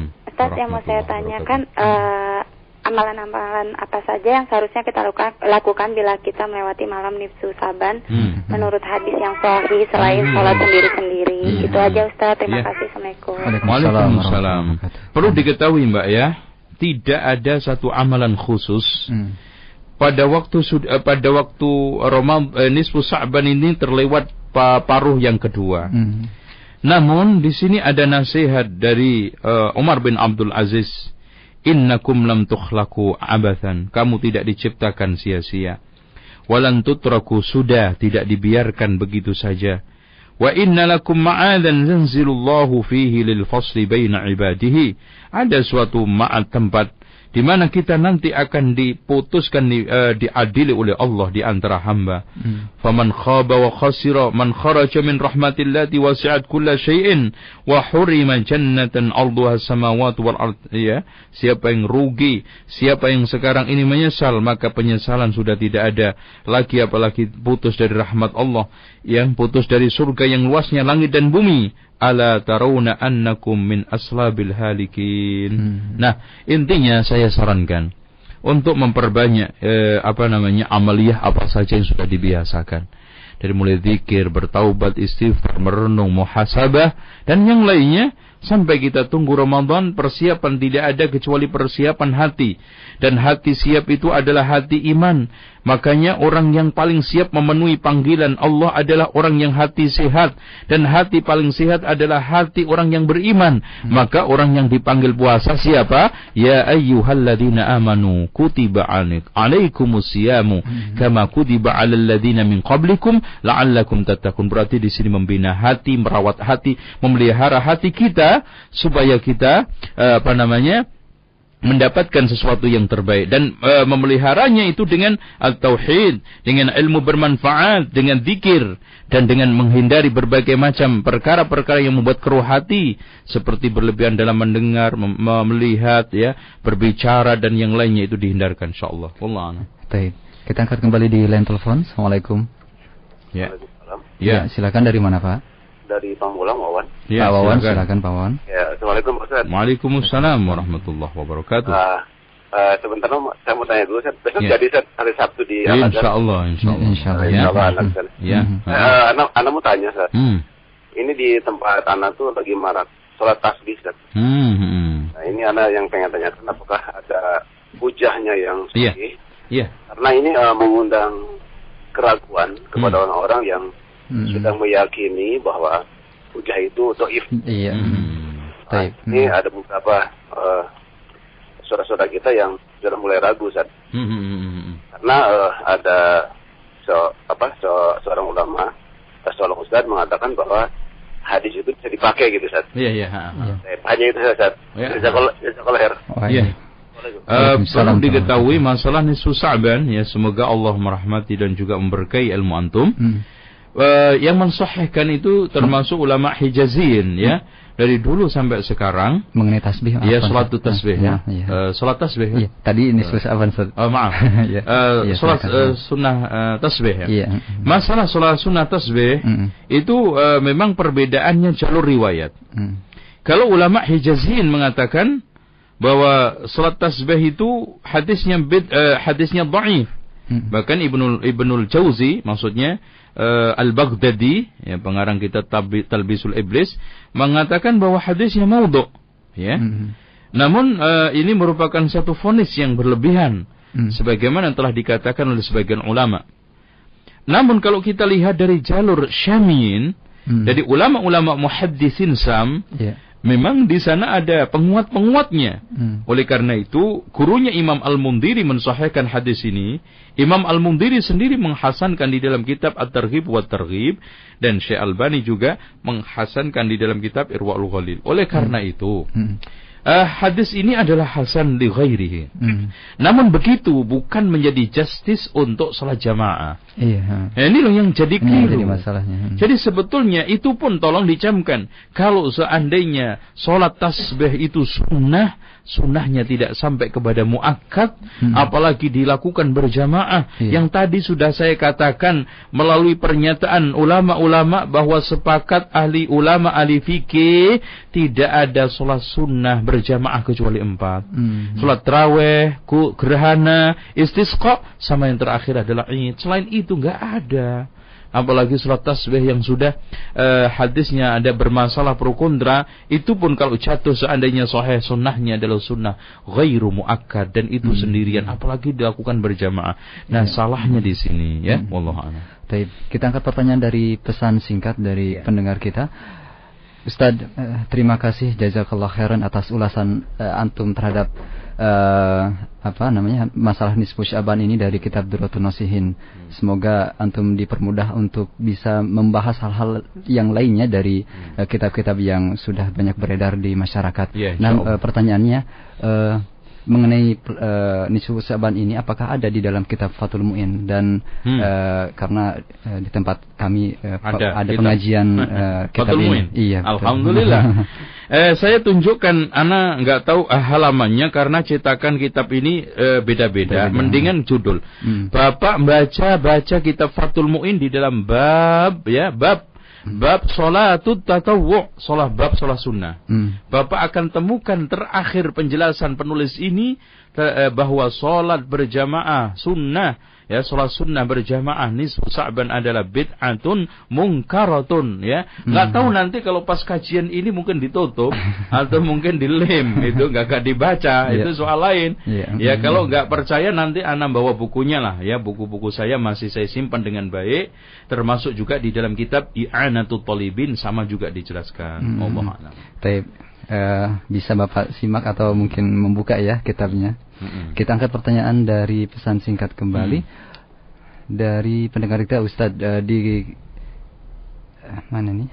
Di kampung-kampung ya, setiap kampung. ustadz ya eh, banyak yang berceramah, Hmm. tapi jarang sekali atau bahkan tidak kita jumpai kata-kata bid'ah atau sesat atau eh, yang semakna dengan hal ini. Hmm, hmm. Eh, yang jadi pertanyaannya mengapa para eh, ustadz-ustadz di kampung itu tidak eh, bisa atau tidak pernah mengungkapkan hal-hal ini? Bagaimana cara mentarbiah atau memberitahukan kepada Iya. mereka ini? Ustaz? Memang pertama, masalah-masalah ini pahit se- sekali. Hmm. Dan jarang dai-dai yang betah. Karena apa? Takut kehilangan jamaah. Hmm. Ya kalau sudah sekarang pertimbangannya adalah pingin masyhur, pingin terkenal, maka sesuatu yang paling ditakutkan adalah kehilangan jamaah, bukan kehilangan Allah, Mhm. bukan kehilangan kebenaran. Sehingga di antara mereka ada yang berani tapi masih basa-basi dengan mengungkapkan kalimat yang aduh gitu. Se- Seakan-akan dia mengatakan satu kalimat yang berat sekali. Ada yang nutup-nutupin, ada yang Masya Allah bahkan membela mati-matian. Bahkan kemarin ada yang nantang mubahala. Siapa yang mengatakan maulid Nabi itu bid'ah, saya tantang mubahala sama saya. Masya Allah. Masya Allah. Anak nggak berani, cuman kasihan sama dia kalau Iya. seandainya kena penyakit padek kan repot ya. Allah a'lam. Masya Allah. Kita angkat pertanyaan dari Umu Sela di Bekasi Timur. Ustaz. Iya, eh, Barakallahu Fik. Ustaz seorang eh, pelaku kebid'ahan eh, pernah mengatakan pada saya bahwa saya bahwasannya dia merasa tenang setelah melakukan amalan atau zikir yang eh, tidak sesuai dengan syariat. Masya yang saya Allah. tanyakan, apakah rasa tenang yang Hmm. hing- menghinggapinya Mhm. itu murni dari Allah ataukah semu Ah. belaka? Bukankah ibadah yang tidak di- disyariatkan itu tidak mendapat ridho Allah Taala? Oh ini. Ah, inilah orang tidak bisa membedakan antara tenang dengan puas. Hmm, itu. iya, iya. Lah orang yang sekarang habis di kompa dengan berbagai macam apa namanya muhasabah nangis bareng-bareng, wah hati rasanya masya Allah Hmm. itu puas. Ah, jangankan pakai dikir itu pak orang habis rokok aja ngeplay enak wah, puas ya Hmm. kan. Wah mas gimana mas wah orang itu kalau lagi rokok di kamar mandi itu kan sampai lipak limbok lico lali bapak lambi limbok lali konco tentrem banget mas saya rokok di dalam WC masya Allah apakah itu sohe Iya. bukan Iya, iya. ngukur ke- ketenangan, ketentraman, kebahagiaan dan ngukur sesuatu de, eh, ini eh, yang kepuasan itu adalah syariat. Timbangannya syariat. Maksudnya orang bahagia dengan kebenaran. Dia itu ketemu Tuhannya, bisa akrab dengan kebutuhan jasadnya, kebutuhan rohaninya. Rohani itu kan butuhnya ketemu Allah, makrifat kepada Allah. Apa pun kesulitan dan tantangan yang dia hadapin, karena hati ini sudah akrab, sudah tentram bersama Allah, dengan menjalankan syariatnya, mencintai apa yang dicintainya, itu namanya kebahagiaan. Walaupun hidupnya susah, tolong dicamkan ini pendengar agak memaknai mungkin bahagia itu nggak pernah punya masalah, itu Hmm, iya, iya. Uang ngeplay itu salah. Bahkan bahagia itu banyak orang yang bahagia, tapi hidupnya penuh dengan tantangan, penuh dengan problem. Seperti Rasulullah lihat, ya bertubi-tubi terus menghadapi cacian, makian, tantangan, dakwah, diusir. Tapi Rasul paling bahagia. Kenapa? Bahagia ialah tenang hati, lapang dada, kona'ah terhadap yang sedikit. Kenapa itu terjadi? Karena dihiasi oleh keimanan dan ketakwaan. Artinya di sini Orang yang bahagia itu adalah orang yang punya solusi problem di dalam menghadapi permasalahan apa pun. Punya punya kunci-kunci problematika. Maka saya sering umpamakan orang bahagia itu orang yang punya kunci untuk menghadapi, untuk membuka permasalahan yang dihadapinya. Seperti saya pulang itu loh bawa kunci ke rumah. Saya kan nggak pernah ketakutan pintu rumah saya itu tertutup atau terbuka. Yang penting saya pulang bawa kunci kan gitu. Iya. Nah begitu. Lah kalau sekarang bahagia nggak punya masalah ya kuburan itu lempeng ngalor gitu ya. Udah lempeng banget gak nengok-nengok ya itu nggak bener. Ya, tolong dicamkan. Ini orang mungkin puas ya, mungkin dia bangga, mungkin ini, tapi bukan bahagia, bukan tentram. Wallah. Nah, kita angkat pertanyaan dari telepon kembali. Assalamualaikum. Halo. Assalamualaikum. Waalaikumsalam warahmatullahi wabarakatuh. Dari mana Pak? Ini di Pak Mang Ujang ini di Keramat Jati. Iya, silakan Pak Ujang. Mau nanyakan Ustaz, Hmm. kan setiap aktivitas sama Hmm. harus pakai hadis sohe. Hmm. Tapi kenapa eh, pendapat Ibnu Taimiyah atau Ibnu Qayyim dipakai gitu ditaati? Hmm. Yang kedua, Oh gitu. setiap menemukan hadis palsu berarti kitab itu nggak boleh dipakai Hmm. karena pengarang kitab itu seolah-olah tidak selektif, roboh gitu. Hmm, hmm, hmm. Berarti nggak boleh dipakai seperti Hmm. Riyadus Solihin atau Duratul Nasin yang memuat hadis palsu, Hmm. berita-berita dusta gitu. Iya, cukup. Ya begitu aja. Terima kasih. Assalam. Eh, tolong Anda mungkin jawab yang pertama. Tidak semua kitab jelek itu nggak boleh dipakai. Kita pakai untuk eh, apa namanya menjelaskan, meluruskan, ya, ngantem balik. Itu berapa banyak dilakukan oleh para ulama. Dan yang keduanya, kenapa kita pakai Ibnu Taimiyah? Karena cocok dengan Quran Sunnah. Kalau nggak cocok ya kita tolak dong. Jadi tolong dicamkan kita memakai kola fulan, kola fulan, kola syafi'i karena semata-mata cocok dengan kitabullah wa sunnati rasul. Kita hadirkan ula, apa namanya nama ulama itu sebagai penguat, sebagai penyegar, sebagai syarah, sebagai apa namanya e, penimbang terhadap nas itu. Itu aja. Jadi bukan kita fanatis. Kalau cocok dengan Quran Sunnah kita tolak dan berapa banyak pendapatnya Ibnu Taimiyah yang lemah yang kita tolak ke Ibnu Qayyim juga. Bahkan ulama-ulama mana saja semua berprinsip insahal hadis wa madhabi. Ya, dengan demikian kita jelaskan semua dalam rangka tadi untuk supaya membuat melek dan ini jeleknya mana tadi itu. Wong kalimat seindah itu kok dilarang untuk menyampaikan. Nah itu ya, wallahu alam bisawab. Taib. Ya. Kita angkat untuk selanjutnya masih di line telepon di 8236543. Assalamualaikum. Waalaikumsalam Ya. warahmatullahi wabarakatuh. Silakan Ibu. Iya, Assalamualaikum Pak Ustaz. Assalamualaikum warahmatullahi Ustaz, wabarakatuh. eh, begini, bagaimana kalau suatu perumahan ya Mm-mm. sering terima catering gitu pesanan makanan, Hmm. sedangkan dia orangnya nyunah, tapi Hmm. sering terima misalnya untuk mautan Nabi ya pesanan kue-kue sampai Hmm. ratusan kue, Hmm, hmm. Eh, padahal dia tahu untuk mautan untuk isok Hmm. mi'raj itu hukumnya gimana? Ini gitu. sekuler ini. ini. Ya cukup Ibu Ya, ya. cukup ya. Ya. Pak Ustaz, satu, Ya, eh, ah. kalau punggahan itu bagaimana Iya. itu Pak Ustaz? Apa Oh. sama? Juga santai cukup. ya kalau orang Jawa Hmm. yang mau puasa itu kan mandi itu. Iya. Itu bagaimana itu? Iya, iya, Oh, iya. udah segitu aja. Jazakumullah. Oh, Assalamualaikum. iya. Waalaikumsalam warahmatullahi wabarakatuh. Eh, ruahan, unggah-unggahan itu karena ruah itu orang Jawa namanya Sa'ban itu ruah. Mhm. Unggah-unggahan ya karena itu tadi. Nah, Masuk di sini sama- siraman mandi karena eh, sebetulnya mereka membersihkan diri siap Ramadan. Lah kok disimbolkan mandi di telaga, telanjang bareng laki perempuan, nauzubillah. Ini semuanya termasuk tradisi buruk yang kita harus hilangkan karena tidak sesuai dengan syariat Islam. Tentang masalah tadi apa yang pertama? Ya, mengenai catering itu. Ah, ya ini harusnya kita tidak bersikap seperti itu ya. Kita sekarang punya kewajiban menegakkan ilmu itu bukan saat taklim, bukan di masjid saja, bahkan kita belajar jauh-jauh. Kita sekarang ini men- mencoba untuk mempelajari itu semua kan dalam rangka untuk kita amalkan di dalam lapangan, di dalam tataran realita.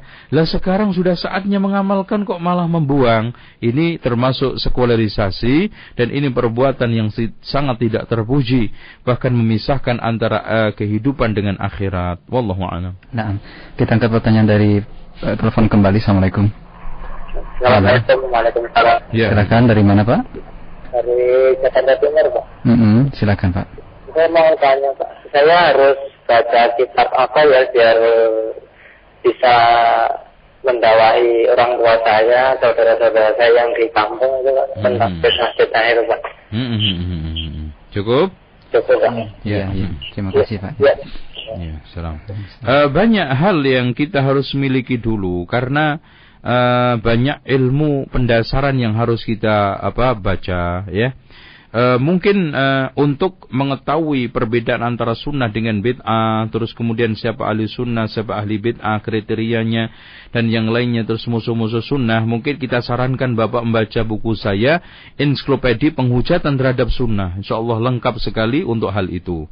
Kemudian Bapak saya sarankan untuk mempelajari kitab Tauhid dulu karangan Syekh Muhammad bin Abdul Wahab. Terus kemudian ada Usul Salasah ya kalangan beliau juga. Di sana ada eh, Kasbul Syubhat. Nah, baru kita menguasai dasar, kemudian menguasai syubhatnya juga baru kita masuk pada perinci untuk masalah tradisi yang ala keindonesiaan ini memang belum belum ada secara persis. Dan buku-buku tentang bid'ah setahun itu rata-rata di Arab. Dan eh, penulis Arab itu belum sedetail tahu khurafat bid'ah yang ada di Indonesia ini. Makanya saya itu apa namanya sudah mulai menulis tapi masih banyak eh, kendala ya sudah kita buat ya eh, eh, tema koreksi total terhadap ritual tradisional. Yang minimal di Indonesia ini ada 40 bid'ah ritual tradisional yang sudah ma- masyarakat yang sudah mendarah daging yang tidak ada mungkin tidak diamalkan di negara-negara apalagi Arab Saudi ya. Dengan eh, apa namanya dengan demikian mudah-mudahan secepatnya akan keluar. Dan untuk menutupin itu pun tidak berarti nggak ada di sana ada kitab-kitab seperti ada masalah bid'ah setahun ada bid'ah-bid'ah yang dianggap sunnah itu dibaca insya Allah untuk ini tapi untuk memaham secara memahami secara dasar antara sunnah dengan bid'ah pelaku sunnah pelaku bid'ah dan ciri-cirinya dan yang lainnya kemudian musuh-musuhnya ya Ana sarankan untuk membaca kitab ensiklopedia penghujatan terhadap sunnah ya tulisan saya wallahu a'lam Nah, kita angkat masih dari line telepon kembali. Assalamualaikum. Assalamualaikum warahmatullahi Ya, dari mana, Pak? wabarakatuh. Jak- Jakarta Timur. Hmm, silakan, Ada Pak. dua pertanyaan, Hmm. Pak Iya. Ustaz. Yang satu, masjid dan kuburan. Iya, Kalau sekiranya masjid duluan dibangun, Hmm. tapi belakangan ada Kuburan. sekitarnya. Itu Hmm. pertanyaannya bagaimana kita melakukan ibadah atau sholat. Mm-mm. Yang Cukup? kedua, Ha. kita membaca uh, Al-Quran Iya, ya, Pak. di masjid, jadi Hmm. secara ganti-gantian. Hmm. Tapi biasanya kita membaca doa lain, di mana doa lain itu merupakan ayat Quran gitu ya, seperti Hmm. misalnya Rabbi Shrahli Sadri, bla bla bla sampai akhir ayat. Lalu Ya, kita memulai tambah dengan lagi. doa yang lain supaya terang hati, terang ini Hmm. segala macam. Baru Hmm. kita mulai dengan Auzubillahi minasyaitonirrajim dan Bismillah dan seterusnya. Jadi ada Hmm. dua pertanyaan. Bagaimana menurut sunnah? Iya. Terima kasih. Ya, Assalamualaikum warahmatullahi Waalaikumsalam warahmatullahi wabarakatuh. Ah, tentang masalah kuburan dan masjid itu ada dua macam, Pak. Yang pertama kuburan dulu masjid baru setelahnya. Ini mutlak haram sholat di situ dan sholatnya tidak sah. Menurut penjelasan Syekh Muhammad ibnu Saleh al Utsaimin. Karena berdasarkan hadis Rasulullah SAW, la'natullahi 'alal yahudi wa nasara ittakhadu kubur anbiya'ihim masajid. Allah mengutuk Yahudi dan Nasrani karena telah menjadikan kuburan-kuburan nabi menjadi masjid. Dan di sana juga ada hadis ala inna man kana qablakum ittakhadu kubur anbiya'ihim wa salihihim masajid. Fala tattakhidu kubur al-anbiya masajidah fa inni anhakum andalik katanya Rasulullah ketahuilah umat yang dahulu itu telah menjadikan kuburan para nabi dan orang soleh menjadi tempat ibadah. Sesungguhnya janganlah kalian mengambil atau menjadikan eh, kuburan-kuburan uh, para nabi itu masjid. Saya melarang hal itu untuk kalian. Maka Rasulullah sampai berdoa Allahumma la taj'al qabri wathanan yu'bad. Ya Allah janganlah engkau jadikan kuburan kuburanku ini sebagai berhala yang disembah. Ya, kenapa? Karena kuburan ini sangat potensi sekali untuk membuka kesyirikan. Maka kalau kita lihat sejarah awal kesyirikan menyebar di bumi ini kan karena bukan perala, arca dan yang lain awalnya kuburan. Ya kemudian setelah itu terjadi pengkultusan-pengkultusan yang ada di dalam kuburan meyakini keistimewaan atau bisa melakukan satu perkara-perkara yang ajaib yang tidak bisa dilakukan orang yang hidup. Padahal masya Allah di saat hidup aja kagak bisa apa-apa. Anehnya setelah mati malah hebat. Itu itu keyakinan yang lucu. Dan yang kedua adalah masjid masjid dulu baru kuburan. Nah ini tolong dicamkan Bapak penanya. Ya kalau masjid dulu baru kuburan, ini kita lihat. Kalau kuburannya di depan imam alias sebelah barat, kalau di Indonesia, maka hukumnya haram dan sholatnya kalau dilakukan di situ harus diulangi. Berdasarkan firman Allah, eh maaf, berdasarkan sabda Rasulullah, La tusallu ilal kubur, jangan kamu sholat menghadap kuburan. Jangan sholat menghadap kuburan.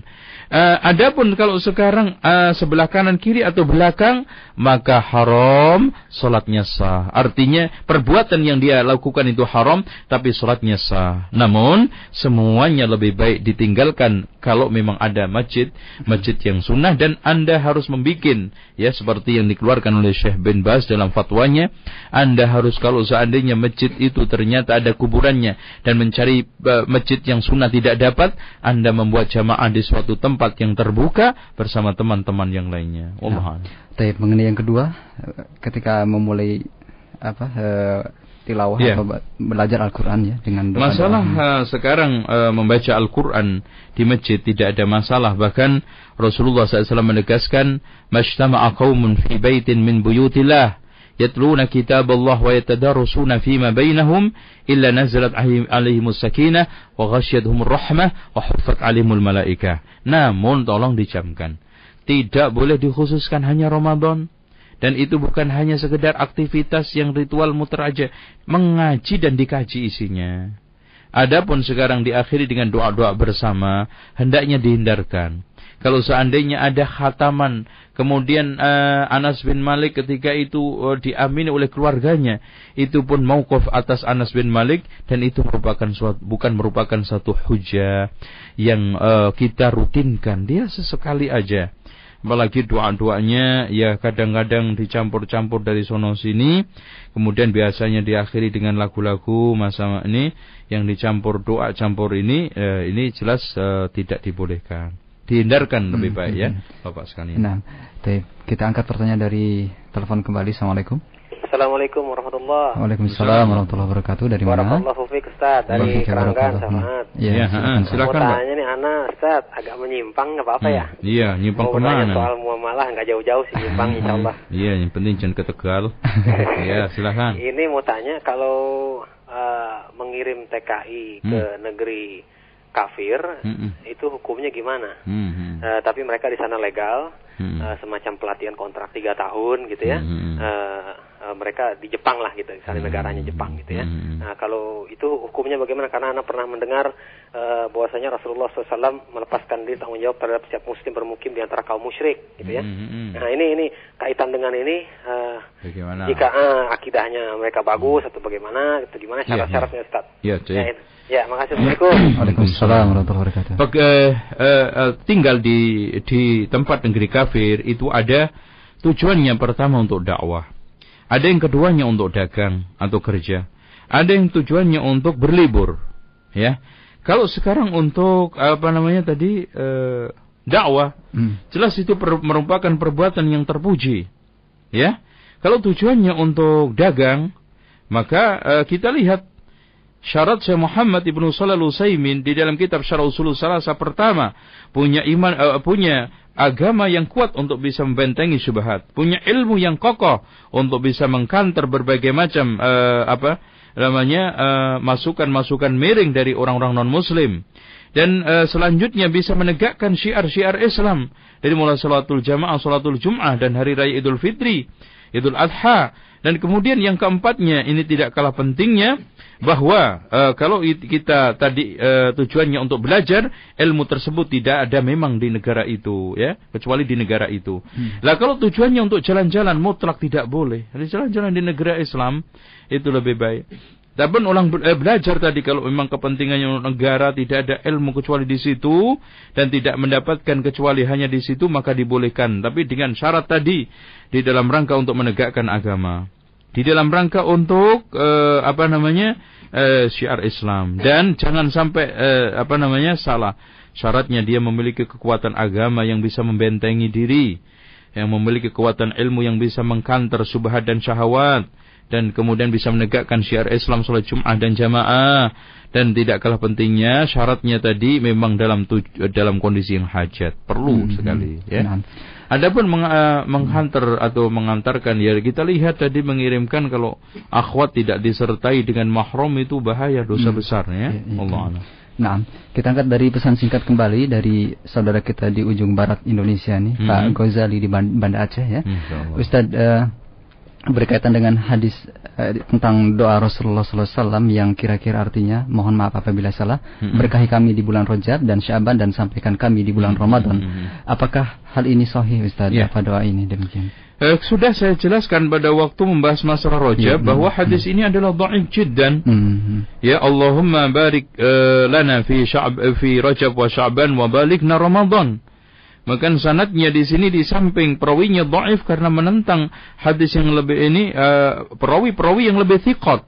Dengan demikian di samping mungkar eh, ya ini eh, hadis ini eh, eh, dhaif. Oleh karena itu tidak ada anjuran untuk mendoa, berdoa dengan doa ini ya. Mhm. Wallahu a'lam. Nah, kita angkat dari Ibu Khadijah di Bekasi. Hmm. Ustadz, eh, saya dilarang menyetel radio Roja ini katanya oleh seorang ustazah. Hmm. Eh, alasannya di radio Roja banyak larangan ini bid'ah itu bid'ah Ustadz. Mhm. Apa yang harus anda lakukan dengan sikap ustazah tersebut? Pertama jelasin karena ente ente sendiri yang bikin bid'ah banyak jadi banyak larangan.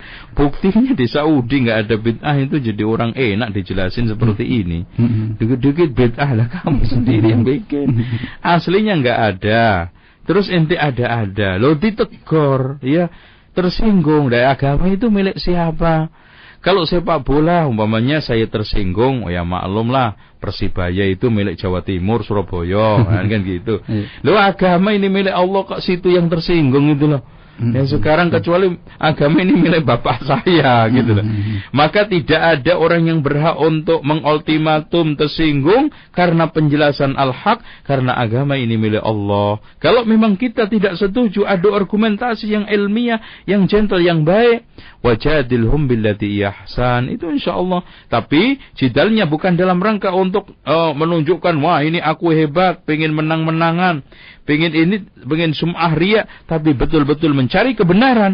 Makanya Ibnu Imam Tai Ibn eh, maaf, Imam Asy-Syafi'i tidak pernah mau ngeladenin dialog debat kecuali orang-orang yang ingin mendapatkan atau mencari petunjuk, mencari hidayah. Enggak pernah meladeni. Bahkan idza nataqa safihu falam tujibhu fa inna khairan min ijabati sukutu. Hmm. Kalau ada orang safih untuk mencoba mendebat kamu, maka jawaban yang terbaik adalah diam. Hmm, Ya, itu diam ya. Hmm. Wallahu a'lam. Nah, eh, masih ada kaitannya dengan eh, pertanyaan tadi Ustaz Mm-mm. dari eh, saudara Sabda di Pamulang. Hmm. Ustaz bagaimanakah sikap kita ya terhadap pelaku pelaku bid'ah saudara-saudara kita yang apabila kita sampaikan dakwah ke mereka, Hmm. mereka menjadi benci dan Iya. menganggap kita itu sok tahu Ustaz. Bagaimana sikap kita? Pertama sikap kita jangan kita gampang memutuskan hubungan, memutuskan eh, sila ini apa namanya eh mukhalatah. Karena kita harusnya menjadi orang yang kuat, yang menang, membimbing mereka. Bahkan eh, kita harus mendakwai mereka.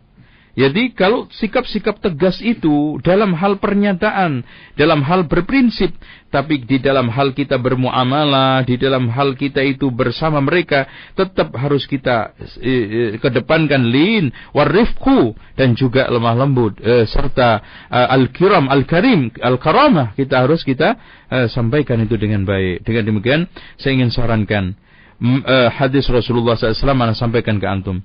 Alladhi yukhalitun nas, orang yang bercampur ya, bisa bergaul dengan manusia. Wa yasbir ala adahu dan sabar atas gangguannya yang tadi itu. Itu penentangan, ini kontroversi tentang masalah ya, kasak kusuk pasti kita dapat. Sabar itu lebih baik daripada alladzi la yukhalitun nas enggak bisa nyampur sama orang wala yasbir ala adu tidak sabar atas gangguannya. Itu jelek. Makanya kita harus bersama mereka ya, tapi tetap tegas terhadap prinsip. Wallahu a'lam. Nah, kita angkat di line telepon kembali. Assalamualaikum. Waalaikumsalam. Silakan Pak dari mana? Dari Abu Husain Kebonjeruk. Hmm, silakan Abu Hussein.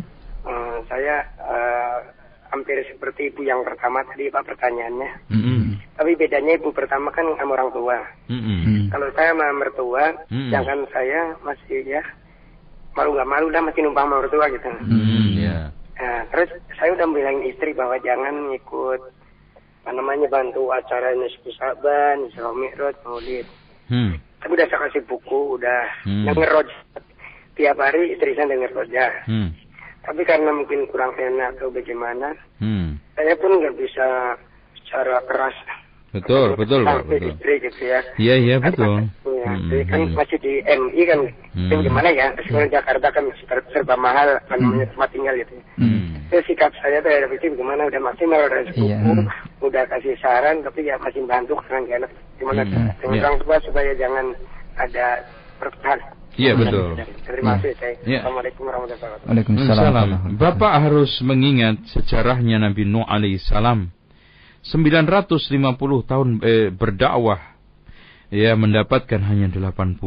Memang waktu dakwah itu tidak bisa kita targetkan secara pasti.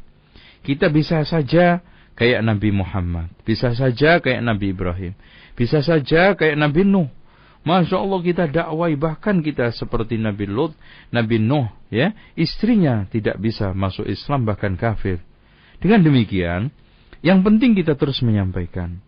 Ya kita menjelaskan, kita tabligh sambil kita tata sikap kita, tolong sikap. Fakula fakula lahu qawlan layyina la'allahu yatadzakkaru aw yakhsha. Mungkin saja materi yang kita sampaikan benar. Dalilnya sahih, tetapi cara yang ini ini kita gunakan itu tidak baik. Makanya Nabi Musa sama Harun ditekankan sekali oleh Allah cara menyampaikan. Cara di dalam mengu- ma- ma- apa namanya menggunakan kalimat, ya. Di dalam cara untuk me- memakai kata-kata, di dalam tekanan intonasi ini masya Allah. Ini suatu kaidah yang sangat indah. Fakula lahu qawlan layyina, layyina la'allahu yatadzakkaru aw yakhsha. Karena rata-rata ucapan lemah lembut sebegini aja loh Pak. Kita balik aja. Ketika kita jahil, ada orang yang memperlakukan kita dengan lemah lembut, dengan santun baik di dalam menjelaskan. Kayaknya kita juga menerimanya walaupun menolak tidak terlalu frontal. Hmm. Tapi kalau kita di apa nama sodok orang langsung dikatakan der der der der, nah hmm. otomatis hmm. dia bukan tertarik dengar, bahkan dia tertarik untuk jawab, untuk ngel, untuk nyerang. Nah ini kan nggak enak. Iya. Allah alam. Satu pertanyaan terakhir saja iya, untuk iya, kesempatan iya. sore hari ini. Assalamualaikum. Waalaikumsalam. Iya, mohon dikecilkan radio monitornya, Pak. Hmm. Iya, silakan ya, di mana Pak? Lagi di jalan ini lagi. Oh iya, silakan Pak. Uh, saya mau tanya sedikit saja Pak Ustaz, ini ya. agak menyimpang sedikit soal hmm. soal walimatuh walimatuh hitan walimah hitan itu. Hmm. hmm, hmm. Uh, saya pernah baca di satu buku bahwa menurut Imam Syafi'i, Imam Malik itu membolehkan, tapi Imam Ahmad tidak. Hmm. Yang benarnya itu apakah sebagaimana begitu? Begitu yeah. Assalamualaikum warahmatullahi wabarakatuh. Masalah walimatul uh, khitan, anak ceritakan bentuknya. Memang para ulama ada yang berbeda pendapat karena ini masalah murni istihadiyah. Kalau betul yang dikatakan oleh Bapak tadi membolehkan ditambah lagi Ibnu Hajar sama juga ditambah lagi Ibnu Taimiyah dalam kitab Majmu' Fatawanya. Tapi ada beberapa ulama yang melarang.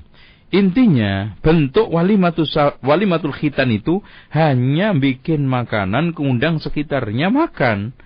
Lah kalau sekarang konteksnya sekarang di kita itu ada yang datangin wayang, ada yang ngundang orang sekampung, Masya Allah, kadang orawian, dibaan, marhabaan. Ya jelas ini kita tidak boleh. Ini adalah merupakan satu bid'ah. Bahkan Masya Allah kadang-kadang sudah wayangan, sudah Masya Allah ngundang orang sekampung, masih nggak puas lagi ada acara berjanjian manakiban. Itu. Itu kan suatu hal yang tidak tidak sama sekali sesuai yang diinginkan oleh ulama yang membolehkan ya wallahu a'lam bishawab Tadi ditinggalkan hmm. Pak. Untuk konteks di Indonesia ini ditinggalkan karena masih banyak uh, tasyabuh, keserupaan dengan bid'ah, dengan acara-acara yang mereka anggap itu sudah baik. Nanti Bapak kalau nggak membaca rawi loh, mana rawinya? Nah, kan repot nanti. Ya minimal ditanyai marhabaannya atau macam-macamnya ini nggak nggak nggak bisa eh, mengelak jadi akhirnya masyarakat yang kita undang mengiranya acaranya seperti biasa ini kan hmm. kan masih belum bisa dibedakan antara yang boleh dengan yang bid'ah wallahu a'lam demikian ikhwatal Islam pertemuan kita dan mungkin ada satu khalas atau penutup untuk menutup kajian kita Ustaz Tafadhol iya uh, perlu diketahui uh, pendengar sekalian bahwa uh, kita di dalam beragama ini sikapnya cuma satu. Sebagaimana yang telah saya sebutkan di dalam kitab Ensiklopedia Penghujatan terhadap Sunnah, agama itu hanya butuh penyerahan dan ketundukan. Karena konsep Islam ini sudah paripurna, ketetapan Allah dan Rasulnya itu sudah final. Makanya sebagaimana kita itu datang ke dokter untuk berobat, nggak berusaha untuk ngeyel, bahkan sami nawapokna, terima apa adanya resep dokter. Loh kenapa dokter rohani yaitu Rasulullah, kita tidak sami nawapokna. Maka prinsip beragama yang ditebarkan dalam Alkitab wa sunnah itu semuanya cuma satu. Sami'na wa ketundukan dan kepasrahan. Bukan kita berngeyel, apalagi membuat-buat. Dan tolong bedakan antara istihad ulama dengan perkara yang dibuat oleh orang awam apa pun yang dilakukan oleh orang awam kalau betul itu hanya kebetulan dan hasilnya pasti kesesatan dan bid'ah. Tapi yang dilakukan oleh ulama karena dasarnya mencari ilmu, maka itu istihad benar dapat dua pahala. Salah pun kita tidak ikuti tapi dapat pahala satu. Nah ini. Dengan demikian agama sudah e, final. Qala Allah Rasul dan menurut penjelasan sahabat. Mudah-mudahan kita termasuk orang yang bisa meniti jalan ini insyaallah. Aku qauli hadza واستغفر الله لي ولكم واستغفر الله العظيم. إن الله الغفور الرحيم. سبحانك اللهم وبحمدك أشهد أن لا إله إلا أنت أستغفرك وأتوب إليك. والسلام عليكم ورحمة الله وبركاته.